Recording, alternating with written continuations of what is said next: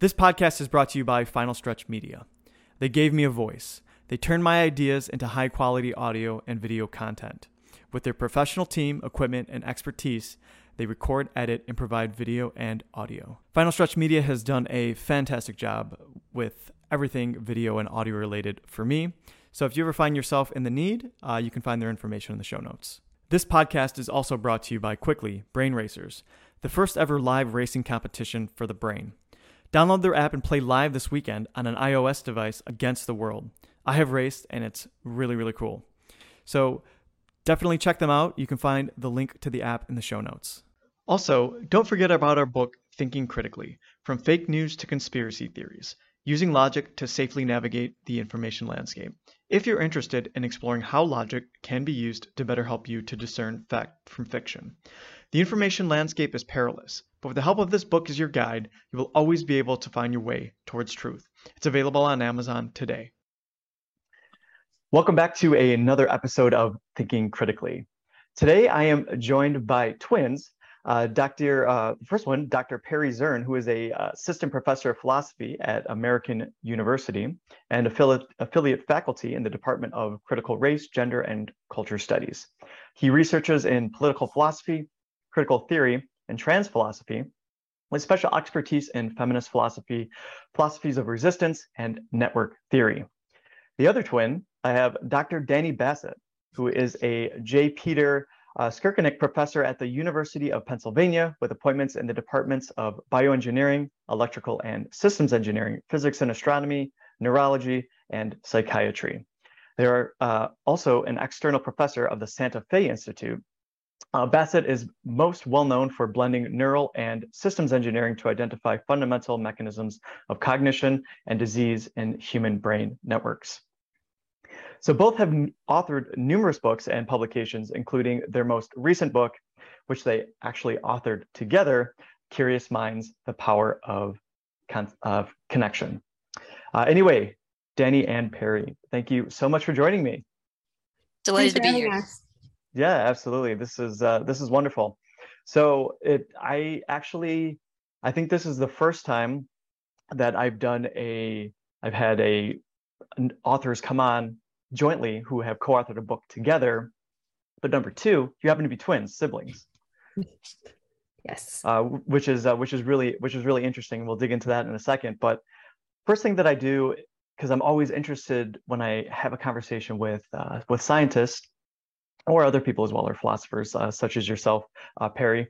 I always just kind of want to hear how it is that you found yourself studying studying what it is that you're studying so for example perry how you know where did your interest um, in philosophy come from and dani where did your interest in uh, in science originate from so uh, perry yeah. maybe we could start with you sure yeah i um you know i had a well we both grew up with a uh, being homeschooled from kindergarten through 12th grade and the our experience was really um interdisciplinary and very sort of wide ranging and free. Um, I did encounter some philosophy in high school in that way, but I really encountered philosophy in college. And the minute I, I had actually come in as a pre med student, um, and then I took one of these, you know, gen ed filler classes, and it was a philosophy 101 class, and it just blew me over. And I, I haven't stopped since. And I think I think for me the the core of what's fascinating about philosophy is that you get to pause and consider commonly assumed concepts or arguments or perspectives or worldviews, and you get to say, wait, is that really how it is? Is that really what we mean? Is that really what we want? Uh, and I just love that. I love that capacity to, to kind of step back from things and, and take a new perspective on them. Very interesting. And so for you, Dani, uh, where do you think your curiosity came from? So obviously you grew up in the same household as Perry, so you were able to explore all of these different areas, inter, uh, very interdisciplinarian, uh, mm-hmm. uh, like Perry said. But why did you? Why do you think you gravitated more towards science and uh, physics in particular? Yeah. yeah, I think it's a really good question. So um, initially when i was a kid I, my father our father is an orthopedic surgeon um, and he would come back and he would um, learn new surgeries by watching videos uh, using a vcr um, and and you know th- these videos would demonstrate how to use particular tools to do a knee surgery for example. And i remember sitting next to him and being fascinated by the human body and and medicine how medicine can actually change um, the human body in a way that's beneficial to us. So initially my interests were actually in medicine um, I started out in nursing school and I uh, did that for a year and a half um, towards a, an RN degree. Um, but I quickly uh, realized that there were um, parts of that career that I highly respect, but that were very difficult for me personally. And so I decided to move to Penn State University um, and initially signed up in mechanical engineering. Uh, and I'm still wondering why. Uh, but then took my first physics class and sort of like Perry just couldn't look back. What I find mm-hmm. fascinating about physics is the fact that um, so many things in our world are so incredibly um, mysterious. But what physics does is that it says, here's this amazing mystery like magnetism, but we can write down very simple mathematics to explain why it works the way it works and what it is. And it's something about that juxtaposition of mystery and simplicity, or maybe complexity and simplicity, that, that I am just enthralled by um, and, and really love. No, that's really interesting uh, that you mentioned that you went in as a me- mechanical engineer, Dani, and then ended up transitioning to physics because I actually had a very similar sort of academic journey where I initially started school as a mechanical engineer as well. And I didn't immediately transition into physics, but I had always had an affinity for physics. And well, I love science in general, but I would always had this pull towards physics, but didn't really think that I could do it from a mathematical uh, standpoint. Uh, so I ended up transitioning into geology after doing a year in mechanical engineering because I knew I wanted to do science and engineering. And then eventually transitioned to physics in graduate school um, after I had taken a bunch of math courses. I'm like, I can do this. So, so I had a very similar journey. That's really neat. Um, in, in that aspect, yeah. And I, one of the things that I love about physics is like what you just said there. Um, it's that you have all of these questions out there, and physics oftentimes is able to boil it down to these very simplistic, beautiful mathematical expressions to explain these wonderful phenomena, such as you had highlighted magnetism. So yeah, as you can as you can tell, Perry, I'm a bit of a, a physics nerd too. So that's I great. Enjoy, I, I, love I physics do, nerds. I uh, I do love philosophy as well. Don't get me wrong um, but I definitely uh, gravitate more towards the uh, the physics stuff and the science and the science aspect of things. But anyway, that uh, your stories are are completely fascinating, and in particular the homeschooling aspect of it, I was super intrigued by, and because you know there have been debates back and forth, you know, for as long as I can remember about you know public public education versus the homeschooling system or, or, excuse me, a, a, homeschooling education. And you know, looking back on it as two individuals who have done quite well academically, I'm curious if you think that you'd be in a similar uh, situation if it wasn't for the unique education that you had growing up. Yeah, it feels yeah. impossible to predict what would have happened. Um, yeah. In fact, I just I just recently finished a reading a book on the lives that we haven't led but could have led, um, mm-hmm. which was just fascinating um, thing to think about. But I do think that our upbringing um, provided us with a really unique perspective on learning um, and experience in learning. So, one of the things um, that our mom did is that she would um, invite us to take a really active part in developing our curriculum. So she would ask us what we wanted to learn that particular semester. And then she would um, go and find books that would help us to learn that particular area. But um, the content, the sort of focus was something that we defined. And I think that that drop that uh, um, opportunity to define the questions that we were most excited about I think helped us to grow in these these skills and ways of thinking that um, are very uh, consistent with what you do as a researcher right? And so as a mm-hmm. researcher whether in philosophy or in science you're constantly define you're constantly asking what question am i most excited about? and then finding a way to um, unpack that question and get answers. So i think that bit that was instilled in us quite early is something that we've carried through till now. I don't know perry if you have additional thoughts. Yeah i mean i think it absolutely helped us to become the researchers we are today. Um, but I also think that it gave us such a sense of empowerment about our own learning and a sense of disregard for disciplinary boundaries that we have both been, in some sense, chastised at various points in our life by our own disciplines to say, well, that's not really what you should be doing in this field or in this field, or um, or that question isn't relevant. And and but I think for both of us, it's been we've we we you know early on i think our, our mom instilled in us this capacity to again say yeah where where do i what not only what is the question that I'm really excited about, but where are the resources? And if the resources to answer that question aren't currently in my field or in the methods established in my field or in adjacent fields, fine i'll keep going right i'll keep expanding out to go find to go find those necessary resources and, and methods and and tackle the questions most interesting yeah what i find most fascinating is what you just said there perry how your upbringing has been influential in um, and correct me if I'm wrong here, but kind of pushing the boundaries and like you said the very interdisciplinary nature of what you do now academically and I, I love it personally because I think that the blending of these various disciplines is really important to advancing knowledge.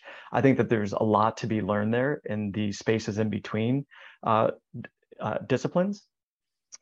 So yeah, in the field, that this kind of ties into the field of, and I know that Dani, you do research in the area of complexity and that you're involved with the Santa Fe Institute. I absolutely love all of that. Um, so I, I, find that, I think I find that the most fascinating aspect of your unique upbringing uh, to you is the fact that you are able to now push these boundaries and you feel free to do it, even though you're getting some pushback, you said. So I think it's pretty awesome. we enjoy it.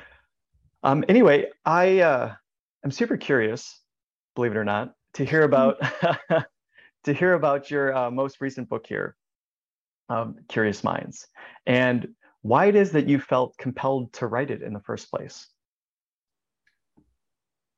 I think we were in a position where we were starting to generate um, really big ideas in our own fields, and but felt really lucky that we were both in academia and we're both headed into positions, you know, more permanent positions in in academia, and we just you know we loved we loved growing up together. We loved um we loved talking together about intellectual things all our life. And so we just thought you know it'd be really great if we could centralize that in our in our careers too right? And it didn't just have to be this side side thing.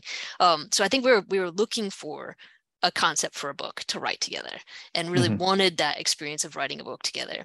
And i was um, you know writing a phd in on curiosity and philosophy and dani at the time was uh, publishing on flexibility of brain networks. And the, the more I read and heard about this flexibility thing, I said, you know, I really think there's something here that could connect to curiosity and what it is that's happening, perhaps in the mind it, um, when we are curious. And at that point, you know, Dani, if you want to jump in. Yeah, well, so then we started talking more about understanding the mind from the neuroscience perspective, which I bring, and the philosophy perspective, which um, Perry brings. So, understanding the mind and also specifically the curious mind. And as we started um, uh, those conversations, we began collaborating in earnest. So many, much of the work that is described in the book is from scientific articles um, or philosophy articles that we've written together over the last seven years. Um, so we were really building a research archive um, as we began our discussions, and that became um, what we now have in the book. And as we were doing that work, and excavating those ideas, I think we realized that um, I realized that philosophy actually has a lot to offer scientists in defining what curiosity really is or what it could be. And I think um, likewise, Perry has found that science, and particularly network science, provides a new language um, that can change the conversation in philosophy around what curiosity is. So we realized that our two disciplines could really, by coming together, not only do you get a beautiful gel of ideas, but you also kind of cross pollinate the two fields in really important ways that pushes the conversation forward. Very interesting. So you've been working together for seven, uh, approximately seven years now, uh, yes. cross collaborating. Oh wow! Yes. So ha- so I know that. So I grew up in a larger family and I have siblings. I don't have a twin, so I don't know what that's like being a twin. But I know that I tend to butt heads with my siblings sometimes. So has there been some spirited conversation back and forth over the years about when you're collaborating on research? There's definitely been um, some spirited conversations, but I don't know if they're that kind of conversations. As children, yeah. we had a lot of competition between us, um, and there yeah. was a lot of butting heads when we were children. I think that um, now I I find, yeah, I don't know. I I don't feel conflict with with Perry. Perry's my best friend. Well, so like, yeah, no, no, no worries. I was I was trying to more kind of highlight that you know within science or philosophy or when you're trying to dig into the heart of research problems that there's always conversations that need to be had. And sometimes mm-hmm. some are a little bit more tense than others. I didn't know if the the sibling aspect of that you know played into the research collaboration at all. That's all I, I was just curious about that. Yeah i don't think it does. I think that we we come at it with a huge respect i mean you know network neuroscience and philosophy are really different and developed as really different fields. And so in that sense, we deeply respect each other's what each other is bringing to the to the shared projects that we that we have and are really our our conversations are more gleeful than anything a sort of okay. like um oh wow that's what y'all are talking about? That sounds like what we're doing over here you know or like what we're doing over here what would that look like for you all in the sciences? And and and we're just it feels like we're discovering all of these resonances and and that's just thrilling. Wonderful. Wonderful. So you've been collaborating for seven years you've published a number of articles together and then you've kind of compiled all of them and put them into this fantastic book which I do a lot of reading. I'll be, uh, I mean, as an academic, you know, reading research papers. I do a lot of reading in this in my spare time. I have a number of authors on this podcast to discuss recently released books, so I have to read books in order to read their books in order to prepare, such as what I had to do for today. And I haven't read a book like this in a long time. It is remarkably diverse. It it attaches all these different aspects of science and philosophy through this network, this webbing. Um, and I have to, I'm not, maybe it's both of you or one in particular, but thank you for expanding my vocabulary.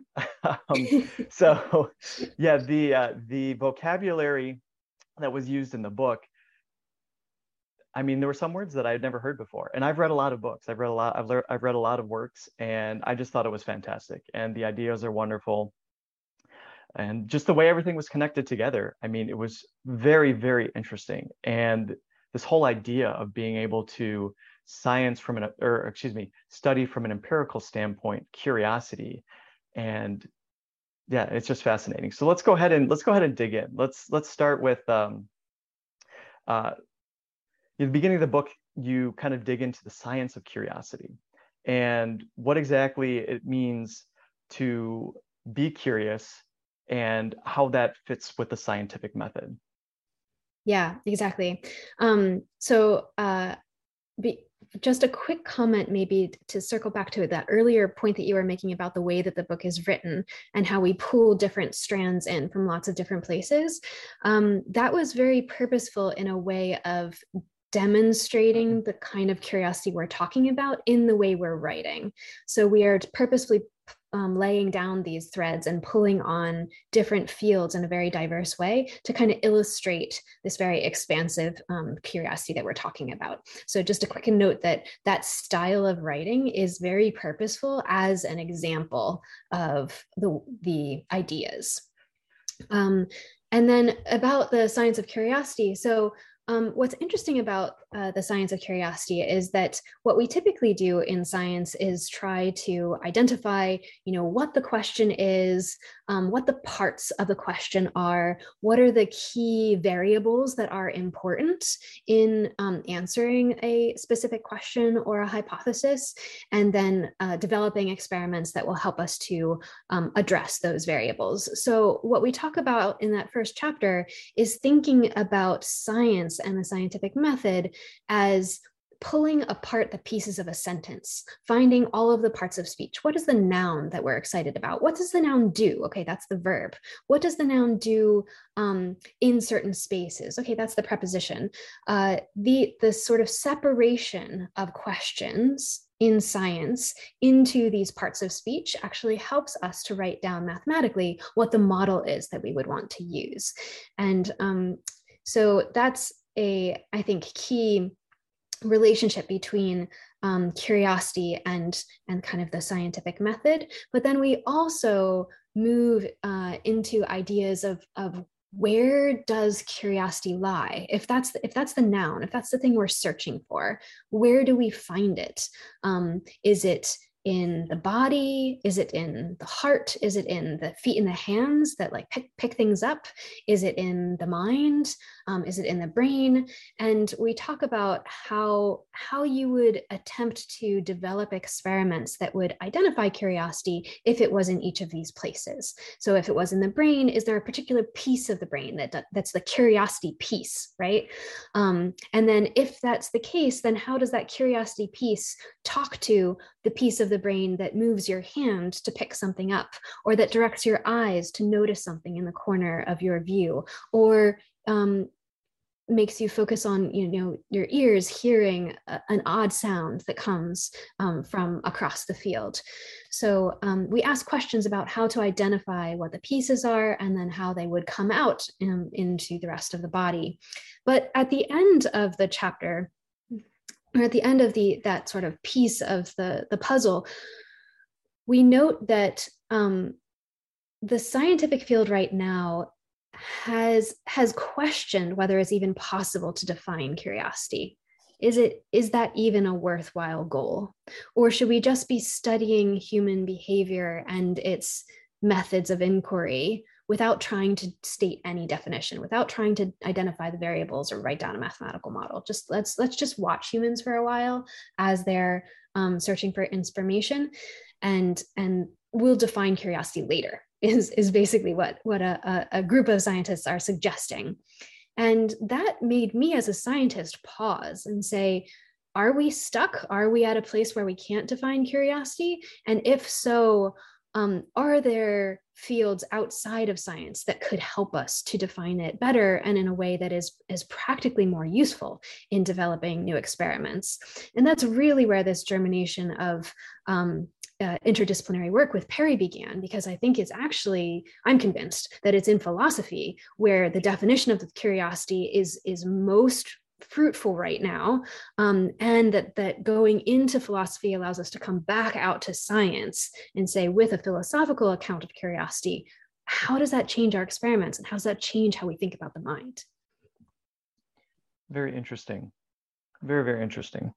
So okay. So science can't definitively define curiosity, at least up until this point, prior to, to your work. So then you had to dive into philosophy. And this has often happened in the past where you have philosophical underpinnings directing scientific experiment in order to define curiosity. Okay, yeah, fascinating. I, fascinating. I think what's important about that maybe is to recognize you know, as a scientist, I understand that the majority of our work focuses on humans who are alive today and the ideas that are present right now.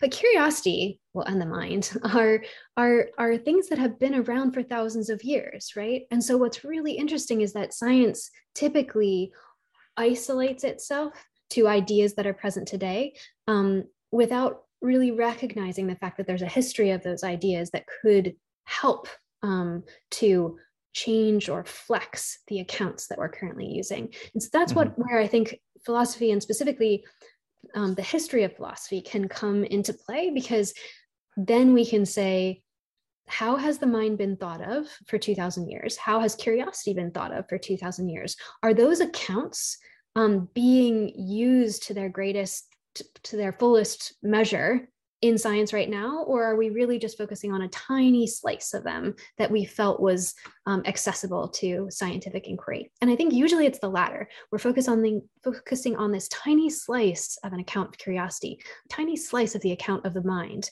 um, that seemed you know accessible to science but we've kind of forgotten or or not um, expanded our minds to understand that history that could be so useful in better constraining our models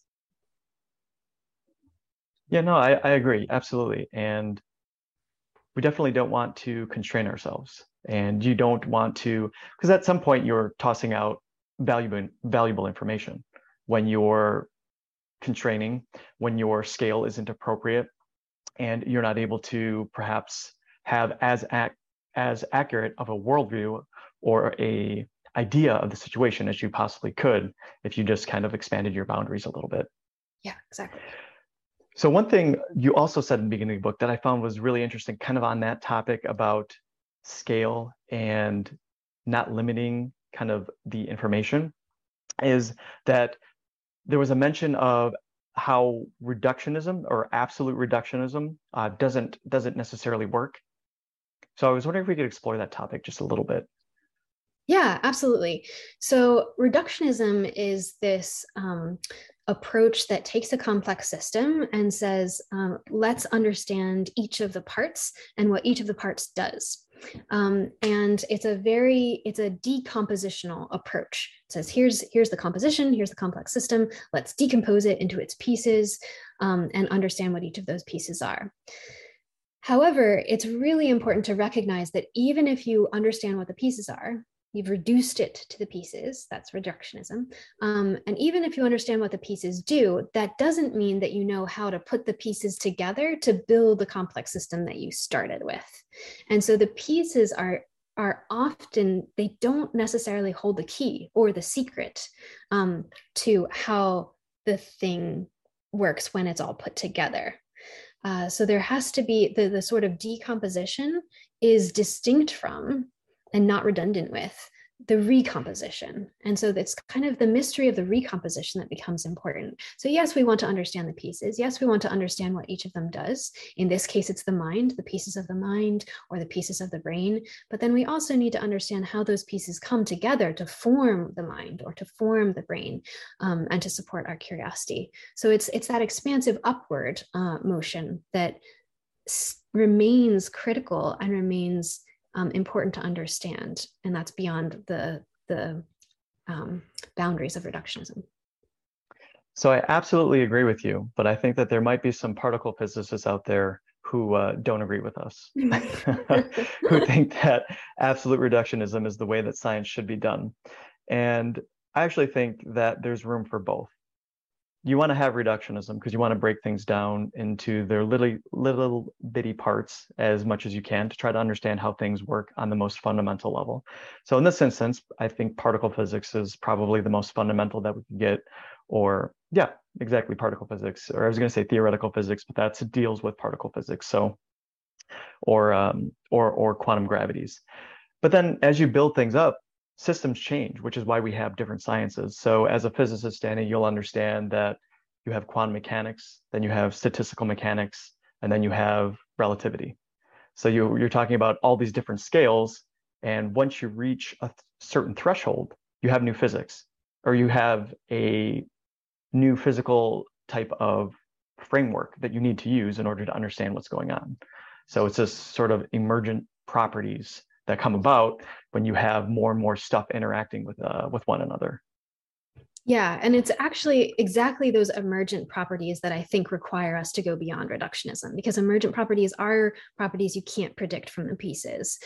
Um, and actually, maybe that just to circle back for the audience, that is the a large part of complexity science is understanding how really complex functions emerge from systems that have lots of little pieces um, and that's that's a domain that i've found exceptionally exciting for as long as i knew about it and how does that tie into curiosity. Maybe we can expound a bit on that. I know you briefly mentioned that a little while ago, but with curiosity, you're talking about the little bit um, in this uh, in this instance, you were talking about kind of the brain and the smaller functions, or maybe like ideas, just little bits of ideas and how they branch out into curiosity. Yeah. And I think, well, I think that's where network science comes in, which is that we want to understand how the pieces of the brain are connected up together and share information with one another, and how understanding arises from that interconnected pattern. And that understanding and curiosity are both um, facets of the human mind that that are not explainable by by isolated pieces of tissue. Um, mm-hmm. They are they require this this more um, connected approach which is what which is part of the reason why we called it the power of connection however i think this focus on connection um, well two points i want to make one is that the focus on connection is important for explaining how how complicated functions emerge in the brain and in the mind but it's also really important for understanding um, uh, curiosity as it relates to how people interact with one another in social um, and other broader settings. But I think that whole story of where the connectivity comes in and how that helps to explain complex functions really came about by talking to Perry about the philosophy of curiosity. Um, so that's that's a key piece of the puzzle that sort of then comes into um, the network story. And while we're on the topic of philosophy, uh, Perry, let's kind of dig into the philosophy of curiosity. And you just mentioned Dani, so that's where the philosophical component comes into play, the network science. So let's go ahead and explore it. So go ahead, Perry. Sure. Yeah. So in the philosophy of curiosity, um, we get to build on thousands of years of philosophers talking about curiosity. One of the things that's interesting is that philosophers haven't really uh, written books on curiosity. Curiosity has been this sort of peripheral thing that folks write a, a chapter here or a paragraph there um, throughout the history. So it's regularly shows up throughout the history of philosophy, but there's not like tomes about it, uh, which just says there's a lot more we can do. Um, but throughout that history, one of the things you see is a consistent characterization of curiosity as this desire to know, or this capacity to explore, or this um, ability to grasp new information. And we end up in the book characterizing this story as an acquisitional account of curiosity. Curiosity is seen as a, a capacity through which I can acquire information. I can gather up all, all this information and then it's mine, right? I get to hold it in some sense. And this this account has informed really the bedrock of um, psychology, psychological studies of curiosity, and therefore neuroscientific studies of curiosity, because those have really built on the psychology. So neuroscience is built on psychology, has built on philosophy's definition of curiosity as this capacity to grasp new information.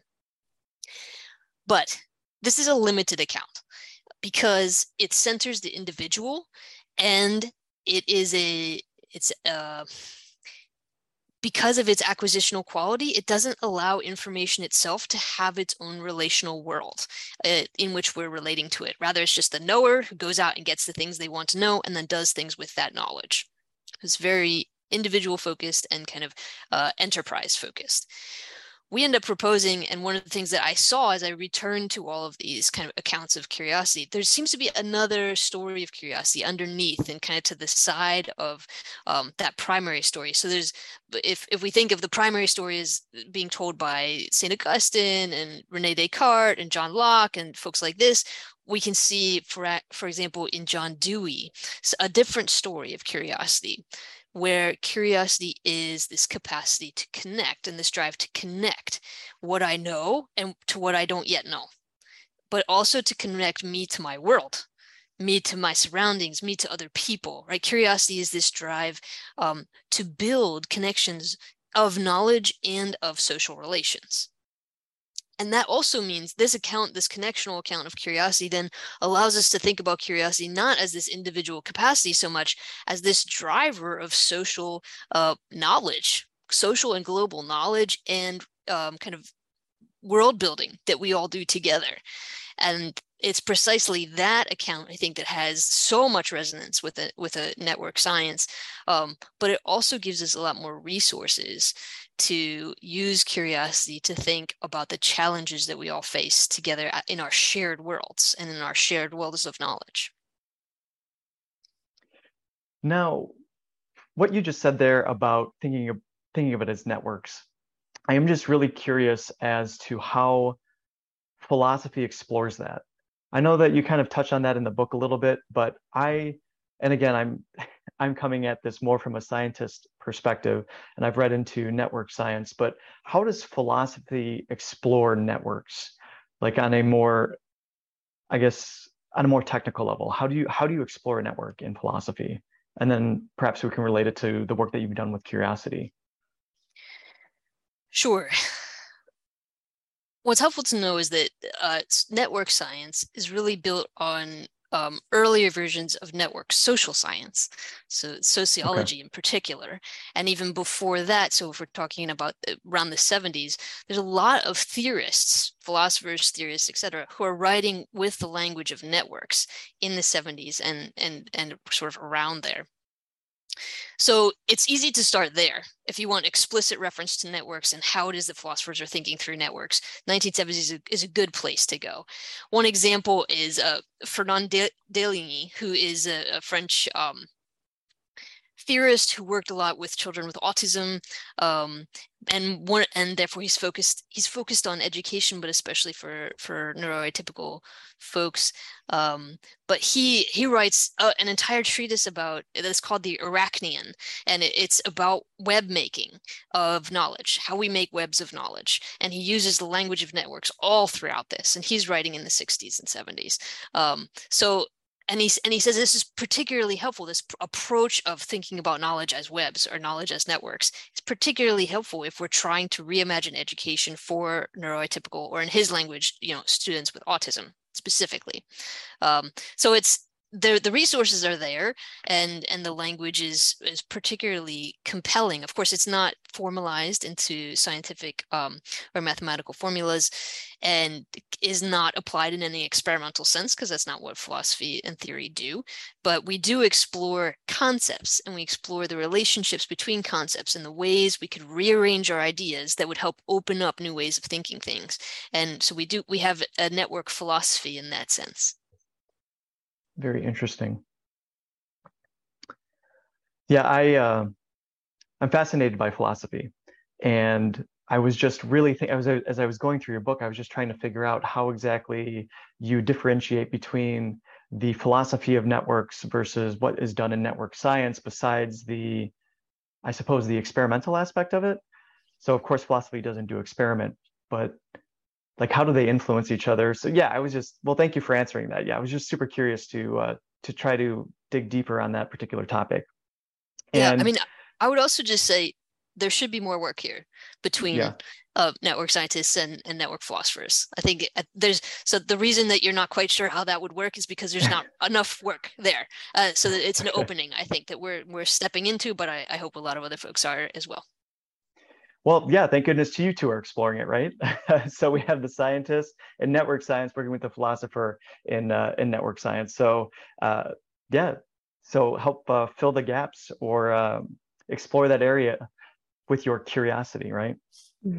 All right. So okay, within uh, within so if we're looking at the we're we're dealing with this a network paradigm for curiosity, how exactly do you so within within networks you have the nodes and then you have the edges. And this is a concept that's explored in your book. And you say that curiosity is edges. And I don't specifically recall what the nodes are. I think that has to do with the, the unit of thought, uh, which leads to the curiosity on the edges. Correct me if I'm wrong here, but how exactly, yeah, how, how exactly does that all work? So I can't recall it exactly. Yeah. Yeah, so the idea is so if this philosophical account of a connectional curiosity um, has has legs in the scientific world, then what we would need to do is to isolate what the pieces are and then what the or the nodes are in the network and then what the edges are what are the relations. So in the context of thinking the uh, nodes could be a particular thought. It could be a concept which is fairly small could be an idea which might be a little bit bigger could be um, a whole thought uh, which could be a little bit bigger. And then you could get, get to questions about, well, what is the size of the thought, right? I don't know. Is it what I'm thinking right now in two seconds, or is a thought something that I've really had for 10 years. Um, so here this brings back your scale point um, earlier which is that there are many different scales at which we can define this the size of the node when we're talking about curiosity. The thing we're interested in could be very small could be very large. Even in the context of language you can say well maybe the node is a sentence or maybe the node is a clause or maybe the node is a word or maybe the node is a sound at the beginning of a word um, or syllable. It's there are many different scales where this could where we could usefully be building um, networks. And then what is the edge? Well, the edge in the context of, of, a, of an idea is a relationship between two ideas. Um, and to illustrate that still might sound really abstract so i want to give an example. Um, so how does the mind ha- uh, show that it has relations inside of it or networks inside of it? The easiest way to see that for yourself is to do what's called a free association task. And what that is is that you um, pick a word any word that you want. I'm going to pick um, uh, i'm going to pick keys because i have the keys for my car on my desk here. Um, so I'm going to pick keys. And then from keys, I need to move to something else that it that comes to mind right afterward. Okay. And I'm going to do this for a couple words. So I'm going to start with keys. And then once I think of key, I think of car and then plane and then clouds and then rain and then rivers, mountains, glaciers climate change, climate in businesses and educational institutions, maybe cultures of inclusion or diversity or equality and justice. Um, maybe then I would go from justice to the Supreme Court. And then I would think of um, Ruth Bader Ginsburg. And then that leads me to, you know, icons, uh, uh, feminist icons specifically. And then I'd go from probably Ruth Bader Ginsburg to Virginia Woolf, who's one of my one of my favorite icons. um, okay, so in those few words, I've gone from the keys on my desk to Virginia Woolf, right? Mm-hmm. And that feels like a wildly huge space to have covered. But you can tell from each of those steps that there was a relation, there was mm-hmm. an edge that connected keys to car. I know the relationship between a key and a car.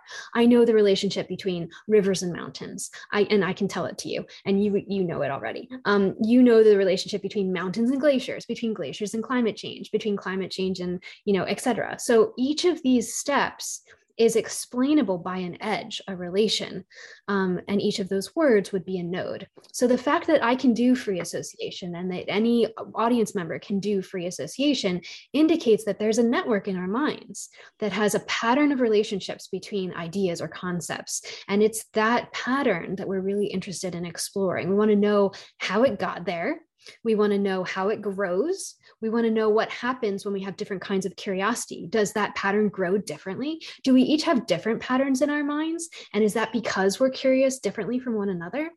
So, those are all sort of the questions that come up as soon as you think about the fact that.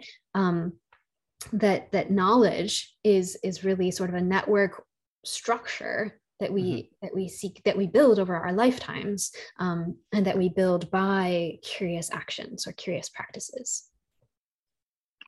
So you would describe those chain those chains so the edges. So you have each of the nodes that you connected and then the edges. Why why why are you convinced that those edges are curiosity? I i mean i agree that you could label it as curiosity but i'm I would like to know why it is that you think you're like convinced that it that that, this edge in particular when you said all those various words that connected mm. that it mm. was curiosity that got you there mm, yeah in that in that free association task those edges are, I think, an indicator of past curiosity. It's not necessarily a, of my curiosity right at this 2nd um, mm-hmm. um, so it's an indication more that there's a network structure in our minds. And the, then the question of curiosity is is more about the question of how that network got there. So I like your yeah. I like what you're asking. So let's let's think about that for a second. So why is it that we say that curiosity is this this edge like action? Well, it's because when I think I'm seeking information, I'm I'm not necessarily seeking a isolated piece of information that isn't connected to anything else.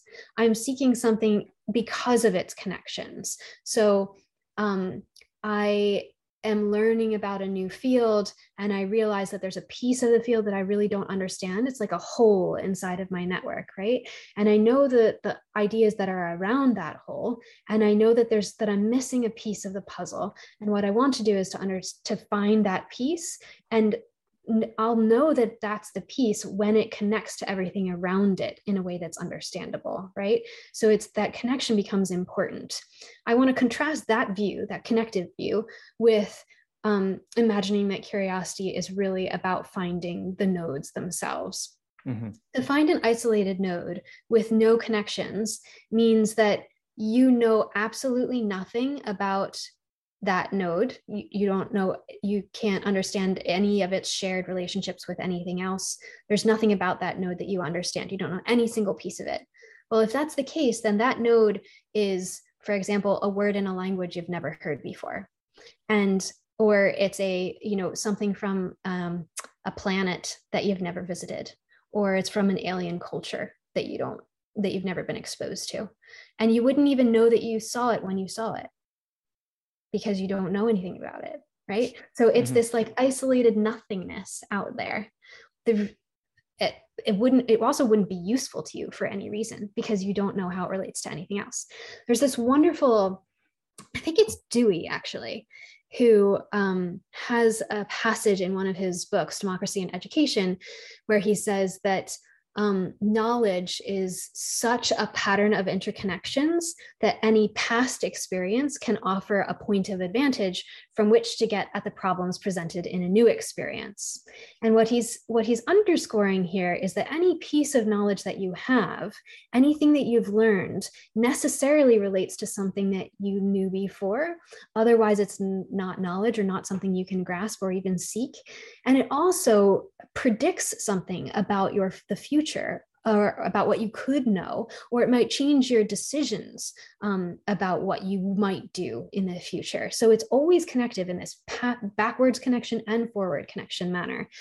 Um, if if units, if if what we were seeking was this completely distinct, independent thing, we could never do anything with it. It, it doesn't help us to understand the past, and it wouldn't help us to do anything different in the future. So that's why I think it has to be connective because knowledge is connective. Mm-hmm and I would I would just add there that we talk about curiosity as edge work. So working certain edges, which on the one hand means laying down these edges or these relations between what we know and what we're coming to know, building those edges, you know, literally laying down that that thread. That's part of what curiosity as edge work is, but it can also mean removing certain edges. So all of us in, in each of our fields, we know and or have have done this ourselves right? That there are certain connections the field has made that have had to be disconnected right? We thought these two things were related in a particular way. Now we know they're not. That happens yeah. in every field. So the the edge work is for and that's that's driven by curiosity right? We're, we're looking at this edge and we're looking at this relationship but we're testing different things out and we're saying that's not working. It's not working. I think it's this edge. It's this connection we we've just taken for granted. We got to lift that up. We got to put that down somewhere else. Um, so curiosity as edge work is i think a helpful term yeah, I like the way that you uh, frame that, Perry, where it's you're breaking down and build, building up and restructuring these these knowledge networks. And you know, the the title of the uh, or the yeah the title of that chapter I think is is curiosity as edge work. So yeah, definitely having to break down, build up, and reform these networks. One thing I did want to ask though, when you were talking about how, and Dani, you had just mentioned that knowledge doesn't make sense unless it's connected to the past. And then you had referenced a passage from Dewey. How does how does this how does a new life, I guess, fit into this framework? So, for example, a developing mind. So, a individual that is just born and learning brand new things about the world. So they don't have any prior references. So are they naturally like instinctually curious about the world? Of course, we need to learn things in order to survive. Because if we don't learn how to feed ourselves, if we don't learn how to protect ourselves from danger, uh, we don't grow up and become old enough to pass on our genetics, uh, which is something that all animals must do. So I, yeah, I'm just curious if you've ever thought about that. Mm-hmm. Yeah, I think that's really important. And actually, in the study of infants, there's a particular kind of implicit or, or passive learning that occurs, which is not necessarily the infant seeking something, although that also happens, um, but that the infant is exposed to information and passively acquires knowledge about the world from that exposure. So I want to sort of make a distinction here between the active soliciting of, of knowledge from our external world and the passive observation um, from just being exposed to okay. uh, lots of information right? And so yeah. for for infants when they're exposed to information particularly about language when they hear people around them speaking they will very quickly what they what they do is that they sense dependencies between um, phonemes. So a phoneme meaning a, a um, a piece of sound of a word. So what the infants will do is that they'll they'll hear, oh, here's a here's a sound that I've heard before. It very frequently comes next to this other sound, and less frequently comes next to this other sound. Um, and so they begin to learn the, the how probable it is to transition from one sound to another. And it is breaks in that transition pattern that signal to them the separation of one word from another word. And that's how they build their vocabulary. Um, so this is called statistical learning. They're learning from just being exposed to the sounds and recognizing how probable it is that one sound will transition to another one there's beautiful work showing that that kind of statistical learning is a network learning actually mm. it is a an understanding an appreciation for um, the patterns of connections between phonemes and that's how infants learn. Um, but it is much more of a, of a passive approach than something that is um, you know i'm i'm an adult and i'm seeking out this piece of knowledge that i know is missing in a hole in my understanding of mm-hmm. um, relativity.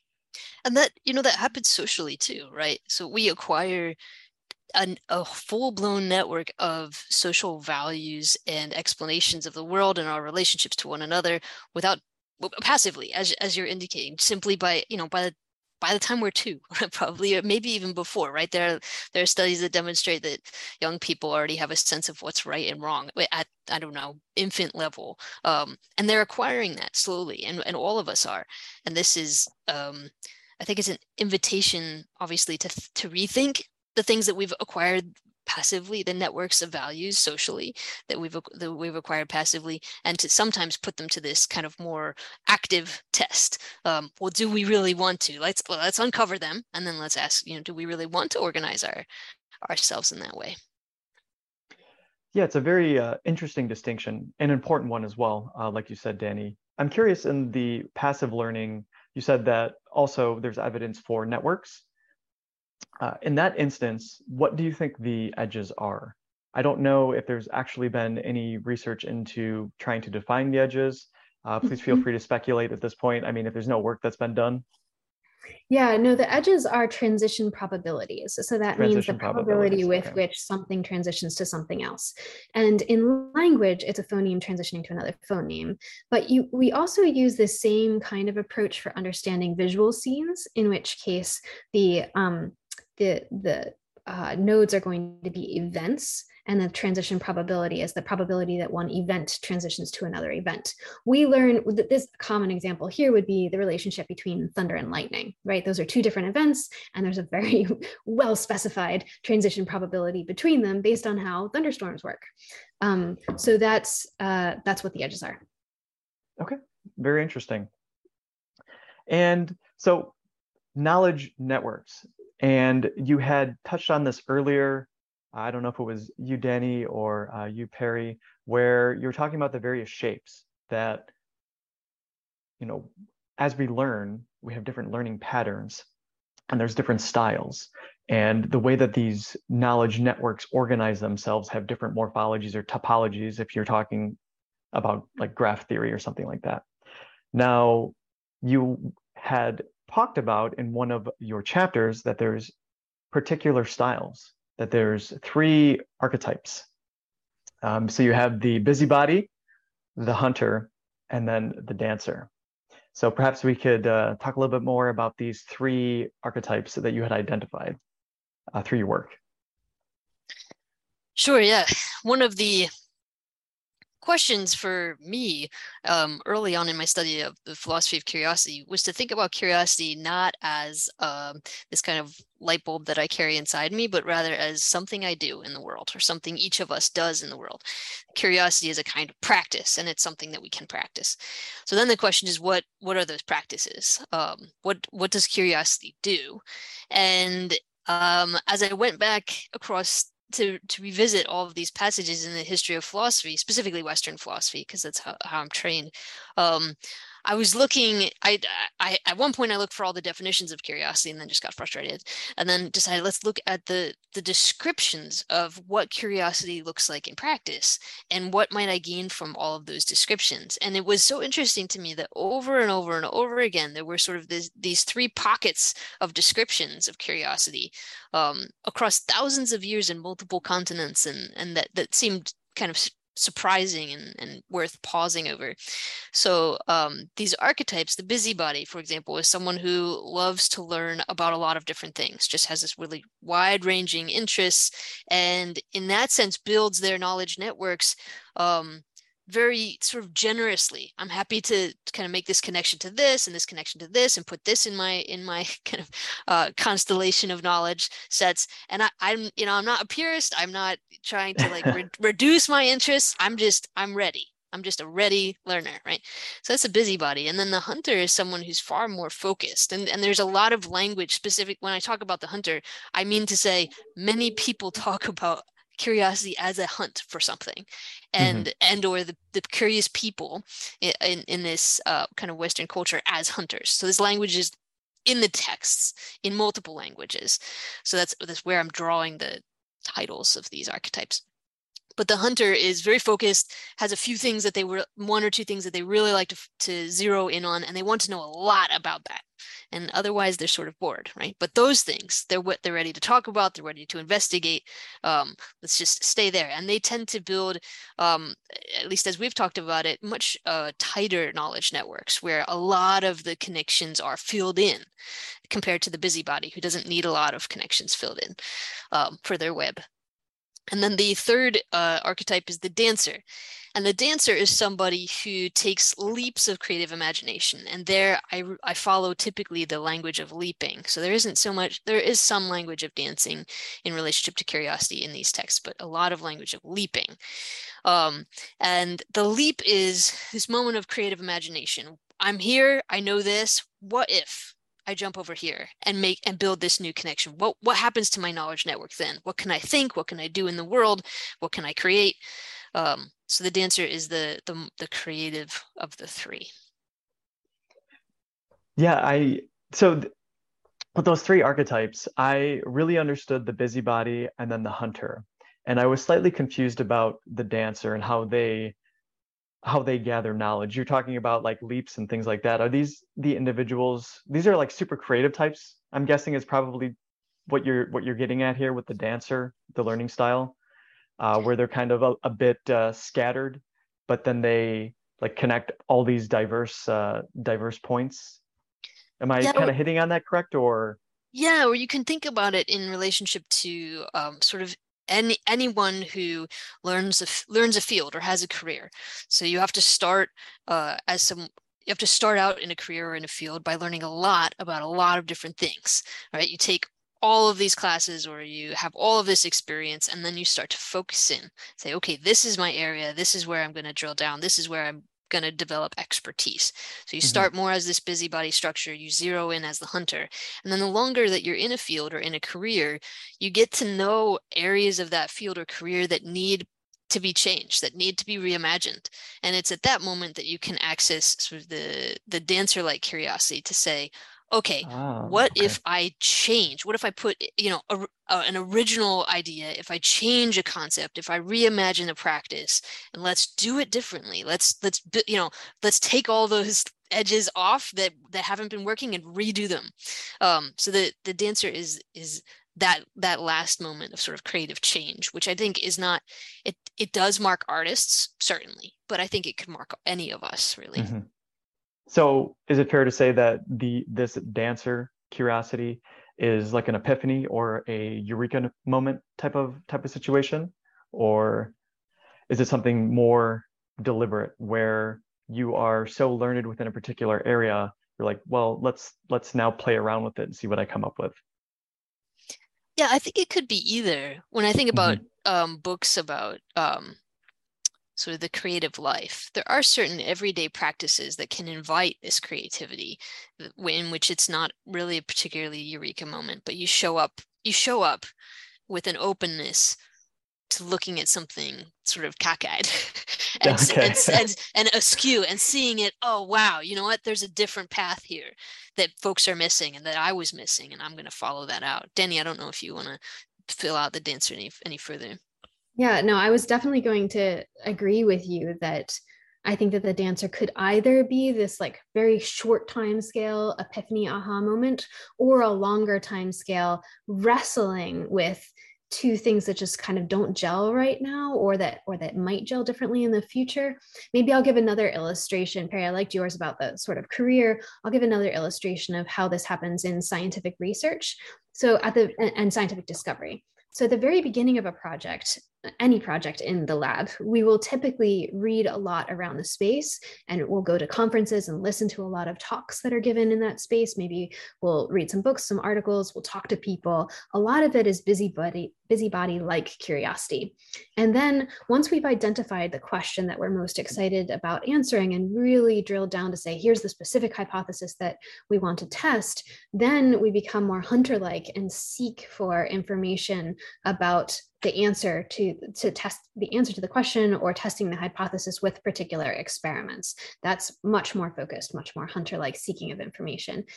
And then when we're done and we've got an answer we always want to ask the question of so what? So what? Now we have an answer. Where did what did that do? Where did it get us? And in answering the so what, you have to say, because we've found this, because we've discovered this, that means this about some other field. It means this about medicine. It means this about how to treat patients. It means this about the universe. Um, so it's understanding and unpacking the kind of so what of a hunter like curiosity is, I think, what the dancer can do. And at a broad scale, that's interdisciplinary work. It's like, Mhm. how does this relate to another discipline? But even at the more local scale, it's just asking, how does this this new piece change kind of the landscape around it um, and alter how we think more generally? Okay, I understand better now. Yeah, those those analogies definitely help. And I I didn't think that they were related uh, at first. I thought that they were just like different, distinct learning styles that you had identified. Um, I think Perry, this was this was your chapter that you wrote um, that you had identified these three different styles. I didn't realize that like one essentially evolves into another. Like it's just a a series of steps between the different types of uh, curiosity or, or knowledge networks here um, as you go deeper into a specific topic. So you start off as a busybody, as you said, Perry, and then you kind of evolve into the hunter, and then eventually to the dancer as you become more refined, uh, and then you want to make these these connections uh, at some point, or these connections are made by themselves uh, at some point when you become the dancer. Yeah. And maybe, oh, so Perry, you're going to say something. no go ahead I'll- was just going to say that it's um it's also the these examples that we just gave moved from those three moved through those three in that particular fashion but I don't Mhm. think that we hold that that's the only way in which they can be used that they could okay. be they could be mixed and matched. You could move through them differently. You can pop out into the busybody at any point in whatever career or research mm-hmm. project you're in. Um, and so that's one point that they don't have to go in this order but sometimes that order is really understandable. I think it's easy to come up with examples for how we do that. Okay. The second point i think i want to make is that those three are um, key, obviously, from a historical point of view, but they're also not the only um, uh, styles that we think are important. And Perry, maybe you want to just mention some of the others. Yeah, so we've been we've just had a blast of a time. You know, anytime that someone says there's only there's three and only three of something, you say, well, that's impossible, right? There there yeah. must be more than three archetypes of curiosity, and that's part of what's exciting for us. We want this to be the beginning of a conversation about styles of curiosity because um, we really believe there's a, there's more out there and the more that we know about these styles um, the better we can facilitate and access curiosity in ourselves and in each other in variety of settings so one of the places that we've gone is to turn to animals. And so that we have an appendix of the book in which we talk about 18 different animals, which is just the beginning. We have notes on many more. Um, this is sort of a pastime at this point. But uh, to think about animals and insects and other creatures um, and how they're exploring their world, uh, whether scientifically, right, how we actually observe their behaviors or how they behave in literatures fables, stories that we've inherited, and how these tell us ways of being curious that we may not uh, necessarily recognize or celebrate among us as humans, but maybe we should, right? And maybe they offer a much wider swath um, than the busybody hunter dancer triptych. Yeah, that's another question I was actually going to ask at some point is how did you narrow in on these three archetypes? Uh, because you just said there's more so why are these? Why were these the most important? I suppose. Uh, why did these float to the top based off of all of your observations from the research and the literature? Yeah, I would say that they were the most pronounced, where the yeah. words were repeated the most often. People kind of returned to these uh, and echoed prior authors on these kind of three styles. Uh, in scientific terms, there were there were there was evidence of other sorts of styles, but the evidence was a lot noisier. And um, it was difficult to kind of pull out and distinguish what it was that was being talked about there. So I think there's more work that could be done from the historical philosophical perspective to uh, draw draw more styles out of the histories, um, as much as you know also turning to other archives. Okay, well, there's more work to be done, like you said, and uh, we'll see. We'll see. We'll see eventually what uh, what comes to light. Yep. Um, one of the things that I thought was fascinating, and I love this about your book too, is that besides the very uh, the beautiful artwork that you have at the beginning of every chapter, which is just wonderful, by the way. Um, I, I thoroughly enjoyed it. But you mm-hmm. also have network diagrams, and some of them are just like hand sketches, and uh, which I think is wonderful. And when you're describing the three archetypes, I remember there was a diagram on one of the pages where you have the busybody diagram and juxtaposed with it is the hunter diagram. And you have these networks. So the busybody can be looked at as a longer network. And then you have these nodes interconnected, spread out. So these are all the various points that you're pulling from. You don't actually know knowledge on a on, on a deeper level yet, but you know it in a wider level. Uh, and then you have the Hunter network, which is very dense, like one of the small world networks. So you have a lot of nodes and it's very deep. Uh, I just thought that was a, a very, very illustrative of what you were trying to describe with those three archetypes. And I know the dancer wasn't there, but I could probably imagine, or maybe I missed it, um, but I probably could imagine that the dancer would just be a if you were to talk about a if you were to talk go through the transition from a busybody to a hunter and then to the dancer so these moments where you're restructuring the graph so you're taking an existing graph and you're either removing edges or you're adding them and building a more streamlined let's say sort of yeah sort of graph. I don't know is that kind yes. of pictorially yes. accurate of yes it is. And it's also i love the fact that you're you're calling out the dancer as the one that allows for kind of a change in the shape of the network. Um, and that's exactly what we think that the dancer is doing. It might need to remove some edges it might need to add some edges but it allows for a reshaping. And this is sometimes hard to have a picture of in your mind because often when we think of networks we think of something like a scaffold that we would see on the side of a building that's getting um, rebuilt or refurbished or something. Um, and those scaffolds are very rigid, right? They're they're they're and they're very boxy and rectangular and etc. Um, and they're so rigid that's that's their point so that when people climb up on them to do the work on the side of the building they don't fall down right mm-hmm. um, but i think in our our knowledge networks there's a potential for you to create a connected architecture that would move, that would have some flexibility, that would not be rigid. Um, and this is illustrated by these wonderful um, Danish sculptures called the Strandbeests.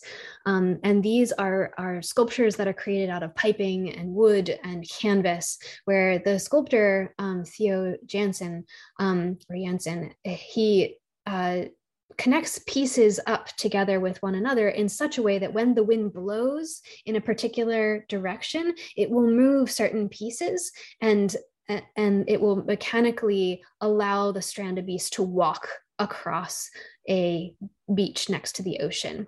Um, and it's that kind of movement or that kind of reshaping of a connective architecture that I think is what the dancer does. So whenever I think about the dancer, I think of these strand of beasts. Okay.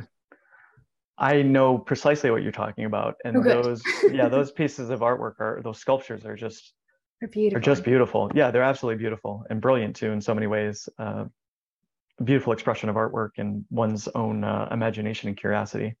Yeah. But while you were describing that, I had a, I suppose, a dancer moment or a bit of an epiphany of how, for those of people who are not familiar and are actually listening or watching, could visualize the the networks that we're talking about or web of knowledge is think of a spider web.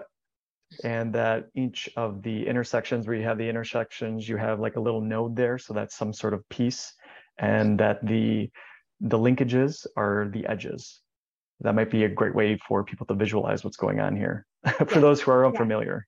Yes i love that. And i also want to point out that spiders, after they've built a web, sometimes they will um, eat sections of it or the entire thing and then rebuild it again.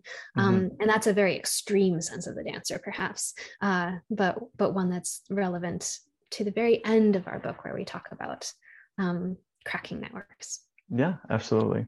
Well, and we also like to ahead. just yeah, I think we also like to think about when I mean if the the most recent spider webs you've seen probably have moments of rupture, right? Where a leaf has kind of come in and broken it, or a twig, or some stronger bee has actually flown through it and just sort of messed it up. And I think that's it's interesting to think about imperfect spider webs as the image of our knowledge networks, that there are constantly things in our knowledge networks that work they help us figure things out in the world they help us do science they help us do philosophy they help us do medicine and then there are other sections that are just breaking that are just breaking down right that are no longer sort of working whether for the field or for our practices with one another and um, the invitation here is to find uh, styles of curiosity that help us rebuild those sections uh, perhaps in new ways.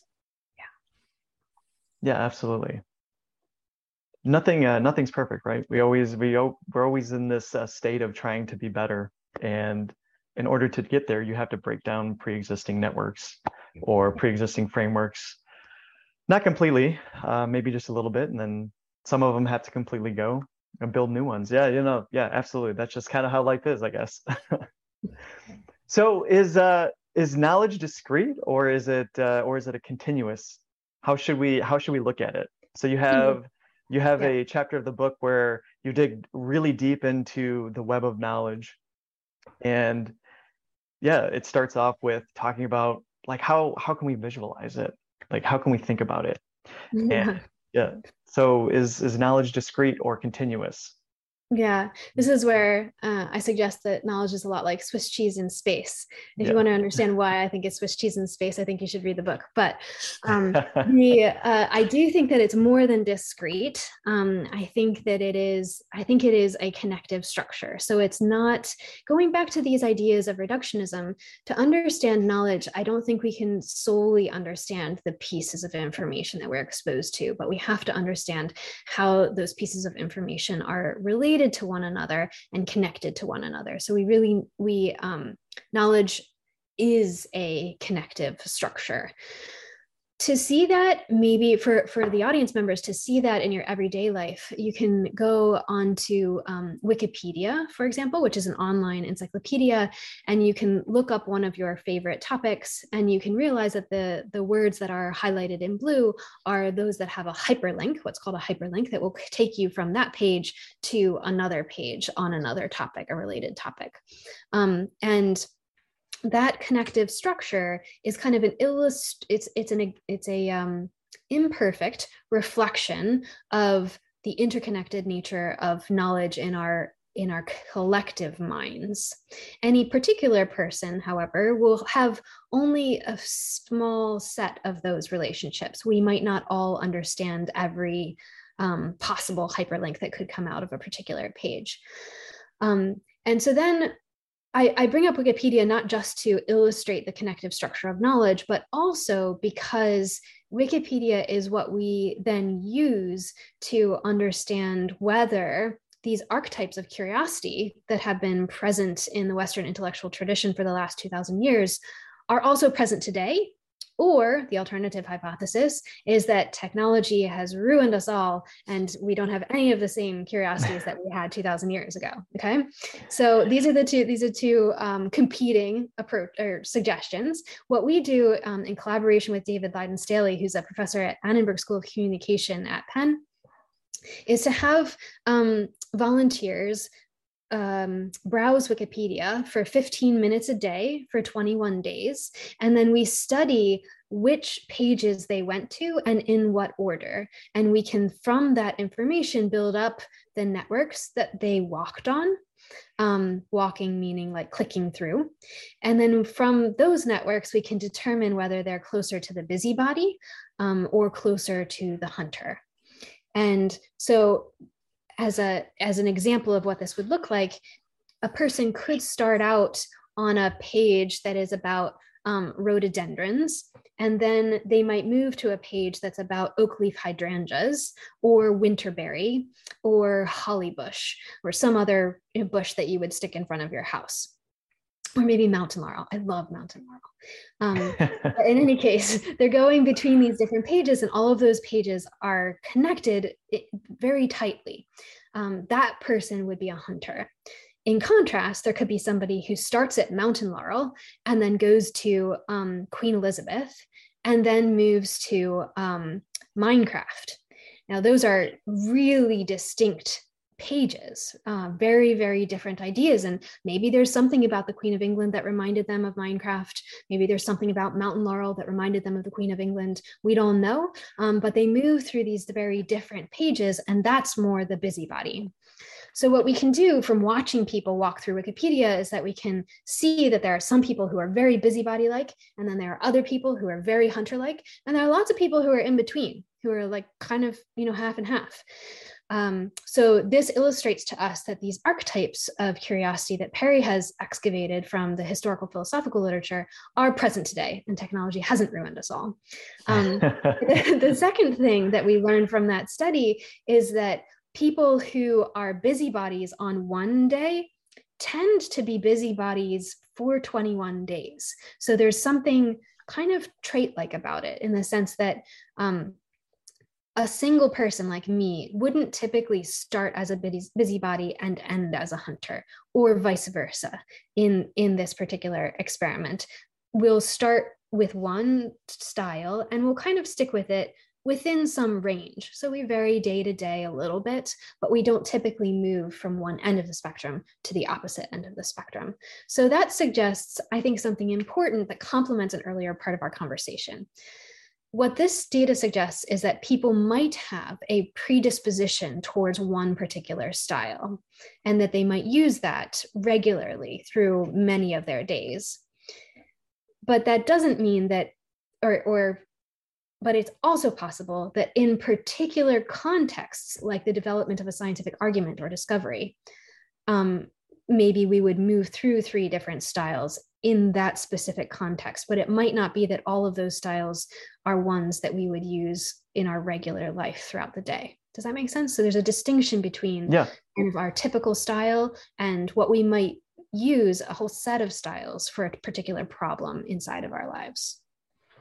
No, I, I definitely understand what you're saying and I can relate it to my own life because I know that when I when I'm naturally curious and able to explore things on my own, like say I have some leisure t- leisure time and I'm interested about a certain topic, I'm definitely in uh, busybody mode where I'm just kind of gathering all this information.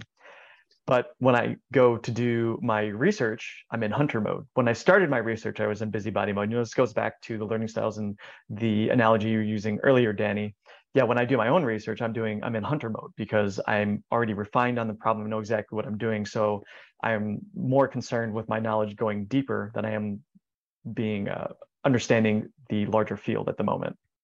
Yeah, yeah. But one thing I was curious about, you mentioned 21 days. So is that mm-hmm. just the extent of the study, or is that this magic number 21 days kept popping up when you looked at the Wikipedia information? that people tend to just gravitate for three weeks in a particular in a particular style?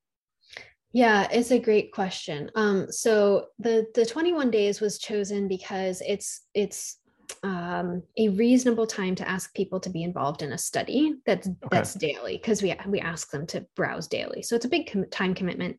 Um, and so we chose 21 days to be long enough that we could really see variation across days and weeks, but short enough that people would stay in the study and not drop out. Okay. Um, so that's why we do 21 days. It's kind of an empirical um, constraint set of constraints that determines it. But you're right that it's so that my claim that there's a style, we really only have evidence that that's the case for three weeks. Um, and it's possible that if you go from year to year in someone's life, you know, if I look at myself when I was 21 and then 28 and then 34 and then 40, maybe I would have different styles of curiosity at each of those ages. It's that's possible. Um, and our, our study doesn't say one way or another whether that's the case. So I think that that deserves uh, more work in the future. Yeah, very, still very interesting. And yeah, I'm excited to see what happens in the future. I can certainly appreciate too the fact that you have uh, experimental constraints so you're dealing with you're dealing with human beings, and of course, uh, you know there are ethics involved with any sort of experimental setup, and also dealing with just how humans naturally behave. Sometimes you don't they don't cooperate in the manner that you want them to, so you have to give them uh, you have to give them opportunity to uh, to to do what they want to without walking away. Um, anyway, another another topic that you were talking about within this particular chapter. So this is um, the Web of Knowledge chapter. That you had three particular, I don't want to call them archetypes, but you had mentioned three network shapes in particular. Um, so you had like modular, lattice, and then random. And you said that it was one particular network type that was optimal for human learning. So I was yeah. hoping we could explore that. Yeah, absolutely. Um, so this is in work where we uh, show people a stream of information and then we ask whether they were able to detect the um, network structure underneath. And this helps us to understand whether there are certain kinds of network structures that are easier to learn than others. This actually relates back to our the earlier part of our conversation on statistical learning, where the mm-hmm. babies are being exposed to a stream of phonemes in, in um, which comprise language. Uh, for us, what we are doing is that we are showing people um, a series of items or pieces of information and asking if they can learn the network structure underneath the pieces of items. Um, what we find is that people respond more quickly and learn better when they're exposed to information in a modular structure. So that means where some items um, are are related to one another rather densely and another set of items are related to one another densely and maybe there's a third set of items that are related to one another densely and there are very few connections between those modules. Um, and that's the kind of structure that people seem to be responding to very quickly and seem to be learning and understanding. So that's really interesting because um, it is both consistent with and informs the way that we give lectures in scientific spaces. So when I go to give a talk on my work at a scientific conference, I will typically separate my comments into three sections um, and say, you know, here's some information about this idea, here's information about this idea, here's information about this idea. And then I draw some links between them so that it doesn't feel like three completely independent stories, right? But I spend significant time inside of each of them, inside each section, so that people really feel like that's a module that they've understood before we move on to the next one. Mm-hmm. Um,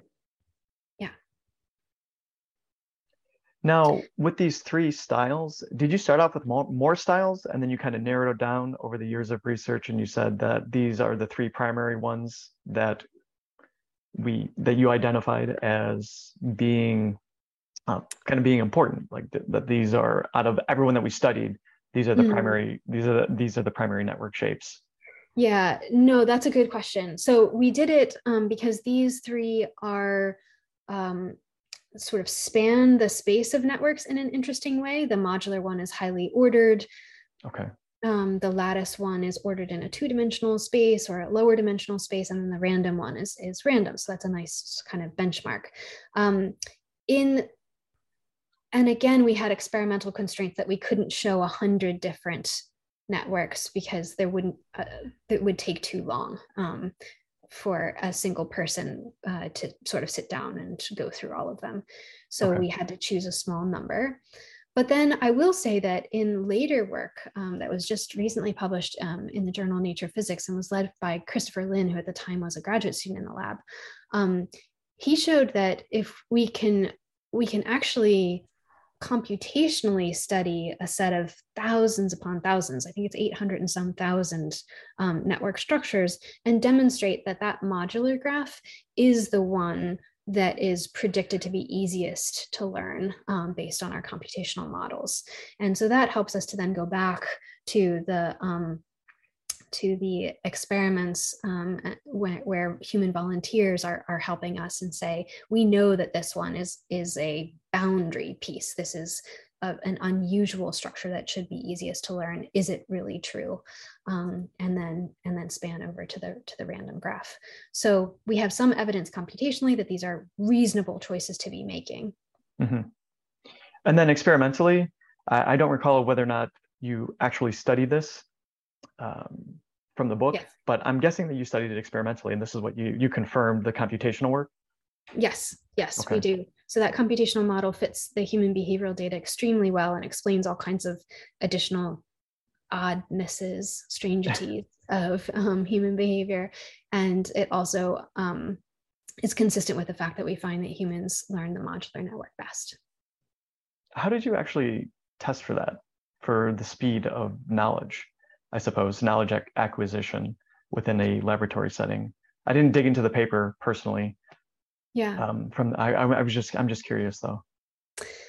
Yeah, so in a laboratory setting, what we will do is so one of the challenges of trying to understand um, knowledge building in humans is that our participants are adults um, and they come in having uh, a whole structure of knowledge in their minds already, right? And you don't know exactly what that structure is. So there's the issue of prior knowledge or prior information that can cloud what you then see in a laboratory experiment. So, what we do to address that is to provide humans with information that they have no previous knowledge about. Um, so that means it has to be kind of like a nonsense word or um, an image of a planet they've never seen or um, an alien culture. Right. So these examples that I talked about earlier are ones that we can use because they are isolated pieces of information that humans shouldn't have been exposed to before. And in that space of new information, we can say, um, can we show you this information and do you learn the network structure underneath of it? Uh, so okay. that's what that's how we do it. All right, very interesting. And something else that I found completely fascinating that you talked about uh, within this particular chapter is you brought up statistical physics and the free energy principle yes. and uh, how the mind tends to use that and it's a balance of two pressures which i can't recall at this moment but mm-hmm. i just anyway I, I, just found it fascinating yeah yeah yeah so it's a balance between um, computational complexity and accuracy and so imagine that you want to be relatively accurate in responding to your world um, that's important for you to um, survive if you don't respond accurately to your world then maybe you will uh, make a decision that is not beneficial to you and could harm you, right? So you want to have a relatively accurate model of the world because that helps you to respond in a way that's good for your um, health, well-being, and survival.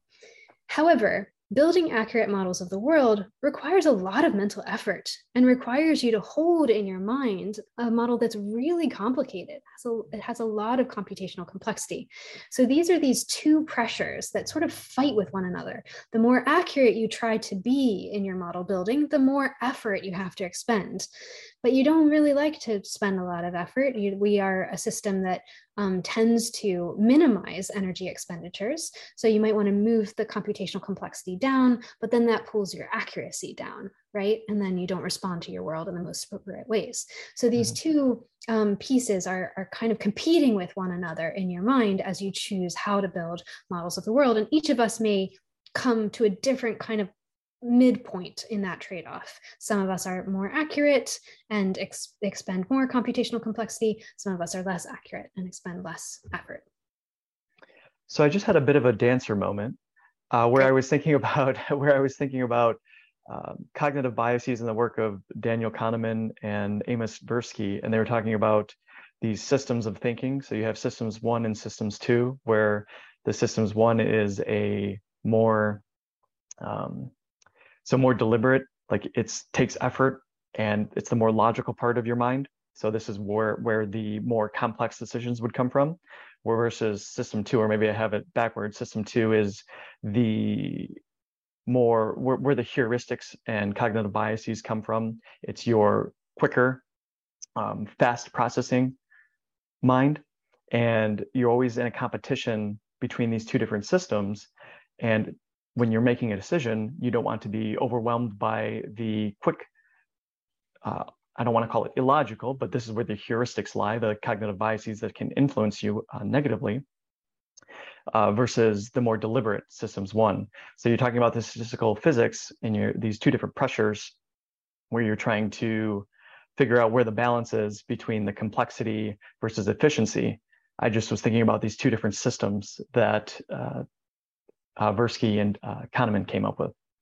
Yeah, yeah, I think that's a really nice connection. Um, and I've often thought about how this this statistical physics theory relates to questions of of bias, um, cognitive biases of, of all kinds, um, implicit and explicit biases, biases related to the cultures that we've inherited or the systems um, that we exist in, I think that that's a space I would love to do more scholarly work in, and that's something you'll probably you probably could tell from the book is that that's the understanding of bias and and the sort of lauding of of marginalized voices is something that we're very committed to um, and discuss throughout. I don't know, Perry, if you have something to add there.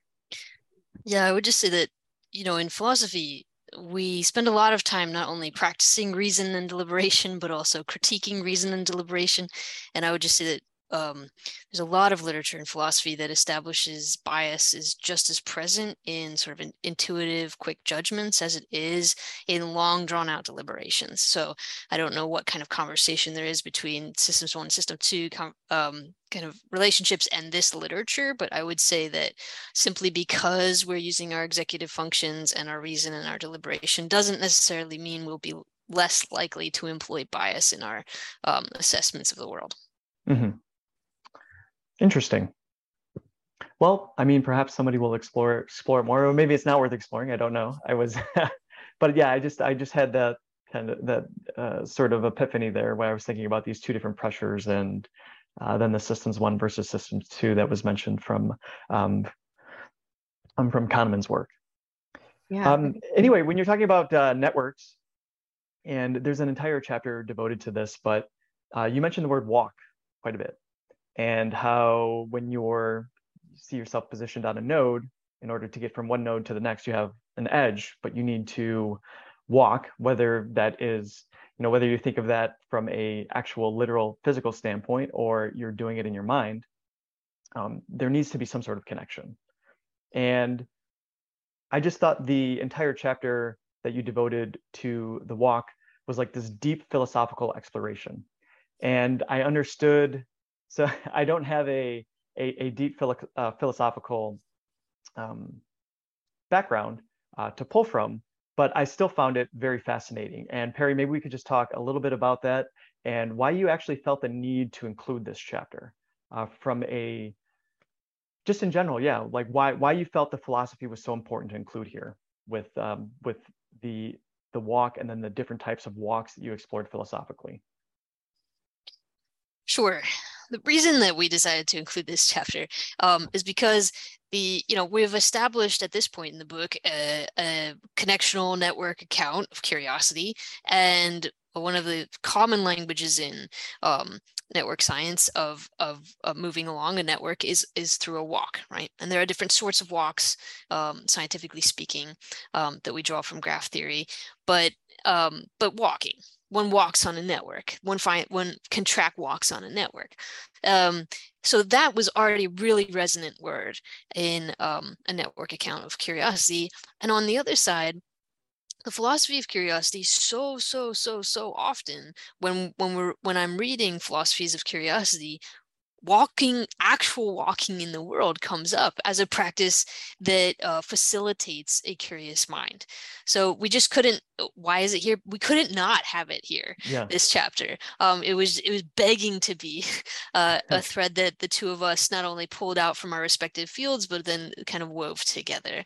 Um, yeah so that particular chapter you know we, i dig into a number of different kinds of walks so it's not just you know when i walk to the grocery store and i have one particular thing i need to get and i and i walk back i mean that's that's that kind of walk facilitates a particular state of mind mm-hmm. um, that might have me curious about is the thing I want at the grocery store going to be there or am I going to have to go to a different grocery store right um, but then there are other sorts of walks that invite other state uh, states of mind that allow for other kinds of literally other kinds of questions to to live and breathe in, in our in our head spaces um, so I think a lot about this long history of walking as intimately tied to the the styles of curiosity we practice and the topics of curiosity we engage with. Okay. Yeah, I know. I know that I was um, I was reading through it, and I just thought it was really interesting because it's something that I'd never really thought about how how the environment influences your curiosity and the ways that you actually seek out information.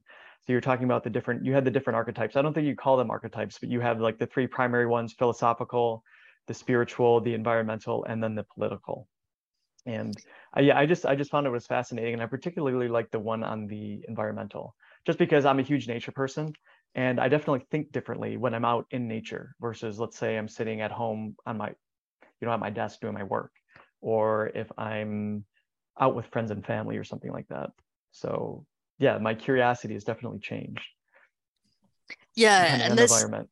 Yeah, and each of those kind of st- kinds of walks, the philosophical, the spiritual, the environmental, or the political, um, engage in different literal geographical spaces, and they they could have each been their own chapter, right? There's a lot. There's a lot of literature uh, thinking about walking in connection with curiosity and or with thinking but it, specifically in the environmental chapter um, this across environmental literatures, people are consistently writing about this that the thoughts you can think when you're in a green space are significantly different um, than when you're not. And um, I think it was Walt Whitman in in that particular section who said something about um, there are just ideas hanging on trees when he walks. Um, and that the ideas themselves still have the earth attached to them. Um, mm-hmm. And that's that tells you that's his poetic way of saying that there's an authenticity, I think, to the ideas available in, when you are, it's not just, you know, in a green you suddenly find yourself in a green space but when when you are in more intimate relationship with the earth on which we live. So if you have that if you are if you are in a relationship with the earth um, and have that relationality happening then the relational connections you can make between concepts and life uh, are much more vibrant. I think that's mm-hmm. that's what he's suggesting there yeah no it's yeah it's it's brilliant. Yeah and it's definitely again thinking about all these different spaces that you can be in and just how it influences how you think um, I, I, can definitely relate. And it was a bit eye-opening because i never thought about it like that before at that level. So it's very interesting. But anyway like we've talked we've had a number of different topics that we've talked on. It's all been wonderful. How can all of this information be used to shape education you devote uh, you have a section towards the end of the book you talk about this so yeah, how, how can we how can we use it to to reshape, to to reimagine education? Yeah, I think the short version is if we redefine curiosity as a capacity for connection of ideas and people. Um, and if we analyze the styles of curiosity, the styles of making connections in our in our knowledge systems and between people, then um, our educational settings become a much more uh, a place of much greater variety how people put ideas together, how they build their knowledge networks, what kind of knowledge networks they're bringing in, what kind of social values inform the structures of those knowledge networks they're bringing in are so different, so disparate. And uh, it means that in the classroom, we as facilitators of learning have a, I think, a lot more work to do well, I think we've been trained or sort of expected to educate in the way we may have been educated, although Dani and I weren't educated that way, but many people were, um, uh, to just sort of, this is how you do it. This is how you learn. Um, and, but really, I think we need to go back to the drawing board and say, how do you learn? Right? We're in a state mm-hmm. where we need to figure that out a lot more so that we can just help facilitate how you are already, your own curious self. Um, and I know Dani has a lot um, to say here about specific ways we t- we typically expect curiosity to show up that it um, that don't cover all the bases. Yeah, I just I have a favorite example from a recent class that I taught um, where there we uh, I required essays from the students, and the typical essay obviously has a, a, very specific structure. It starts with an introduction, it has methods, results, discussion, it has particular spaces for particular kinds of information, and the student um, submitted a paper that uh, went through minutely every, every argument we had covered in the class, but as in the context of Alice in Wonderland. So Alice is talking to the Mad Hatter and to um, the the white rabbit and and engaging with the queen and doing all kinds of things in wonderland um, but illustrating and evincing and displaying the exact kinds of curiosity or of ideas that we had been describing in the class. And it was this sort of just mind-blowing piece um, not not like anything you would expect to get in a course of this kind but one of the one of the just most fun things to read. So i love I love it when students um, have space. Like I think it's it's incumbent upon us as as professors or as teachers um, or leaders or um, facilitators to provide spaces where people can show the kinds of curiosity that they have and where that kind of curiosity can be validated and can be um, um, uh, valued uh, and understood and seen. Um, we don't all have to fit in boxes. There aren't enough boxes for all of us. Yeah, and that's definitely something I think that happens in the traditional education system. And I know that people have been talking about this for a long time now, where there are definitely different learning styles. There's clearly different curiosity styles, and one style is not going to fit every student. And if you just have the one style, you're going to be elevating just one type of student, more or less, that has that particular learning or curiosity style and leaving others behind where they don't necessarily need to well they shouldn't be left behind number one but maybe the reason they're being left behind is just because you're not appealing to their curiosity style so yeah i mean it definitely needs to be reimagined there needs to have some uh, some dancer moments there where the network the the education network is restructured and refined remove some of removing some of those edges, building new ones. Um, I categorically agree. I, I couldn't agree. Yeah, I could. It absolutely needs to be done. So going back to um, you know finishing up, you know, the education, and then you conclude with what's the word I'm looking for? Cracks. Cracks. That's it. Thank you so much. I couldn't. It wasn't coming to mind. I yeah. got confused for a second. All right. Yes, cracks. Uh, let's let's quickly let's uh, quickly uh, touch on cracks. Yeah, we had fun with this one. I mean, you know, this this is a I think most experimental uh, chapter. Um, we wanted to uh, explore what we could do stylistically and also conceptually, and we wanted to, uh, you know, mess with a little bit what we had done in the book um, in the way that any curious mind must. Uh, and you know, the whole book itself is is focused on building, connecting, mm-hmm. building connections all the way through every chapter. This is what we think curiosity is, and it was really important at the end to press home the fact that that also means breaking connections. Curiosity also needs to break connections even to make the connections it has to make, it may have to break other ones in order to do that. Um, and so we call that cracks, and, and okay. we and we and we fundamentally assert that um, curiosity has uh, crackability, right? It, it inserts crackability into our worlds. Dani, do you want to add to that? Um, yeah, just to say that that that cracking allows for a flexibility um, of mental spaces that's really important. So going back to the Strandbeests and, and how I said that, you know, there's a set of connections, but there's also a set of missing connections that allows for these Strandbeests to walk along the beach when the wind blows. If that sculpture had been constructed in a lattice-like way where every piece was connected to every other piece, no movement could happen. Um, mm-hmm. Um, it would be fully rigid, right? It would have mechanical rigidity. And so the the absence of connection is also is important for movement. And so fast forwarding then to the crack section it is the idea is to underscore that for many of us for all of us we want to have an open mind. We want to to move uh, in our knowledge spaces into the future in different ways that will require a flexibility and, and that movement the movement and flexibility will require cracking or breaking connections that we've had in the past. Um, and that's important for for what we could envision for a new world in the future. You know absolutely. Couldn't agree more.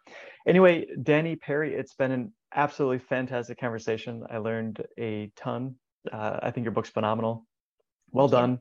Uh, where can people connect with you? Where can they find your book your work the book is on MIT Press and it's also on Amazon or Barnes and Noble or any of your favorite places to shop. Um, including local bookstores. Including local bookstores. Yes. Not yeah, yet feel- in the used book section, but soon, soon. Soon. soon. Yeah. Uh, and then are, uh, do you have websites, uh, any social media where people can follow you, uh, connect with you? Yeah, sure. so I'm on Twitter on at Dani S Bassett, um, and my webpage is is just through the University of Pennsylvania. Um, okay. I'm a quick Google away.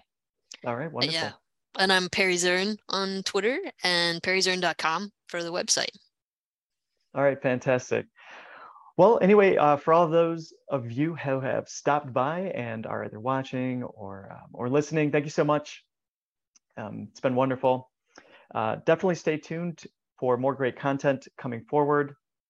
Go ahead, and hit that like button, share, and uh, stay tuned. Until next time, take care. Thanks.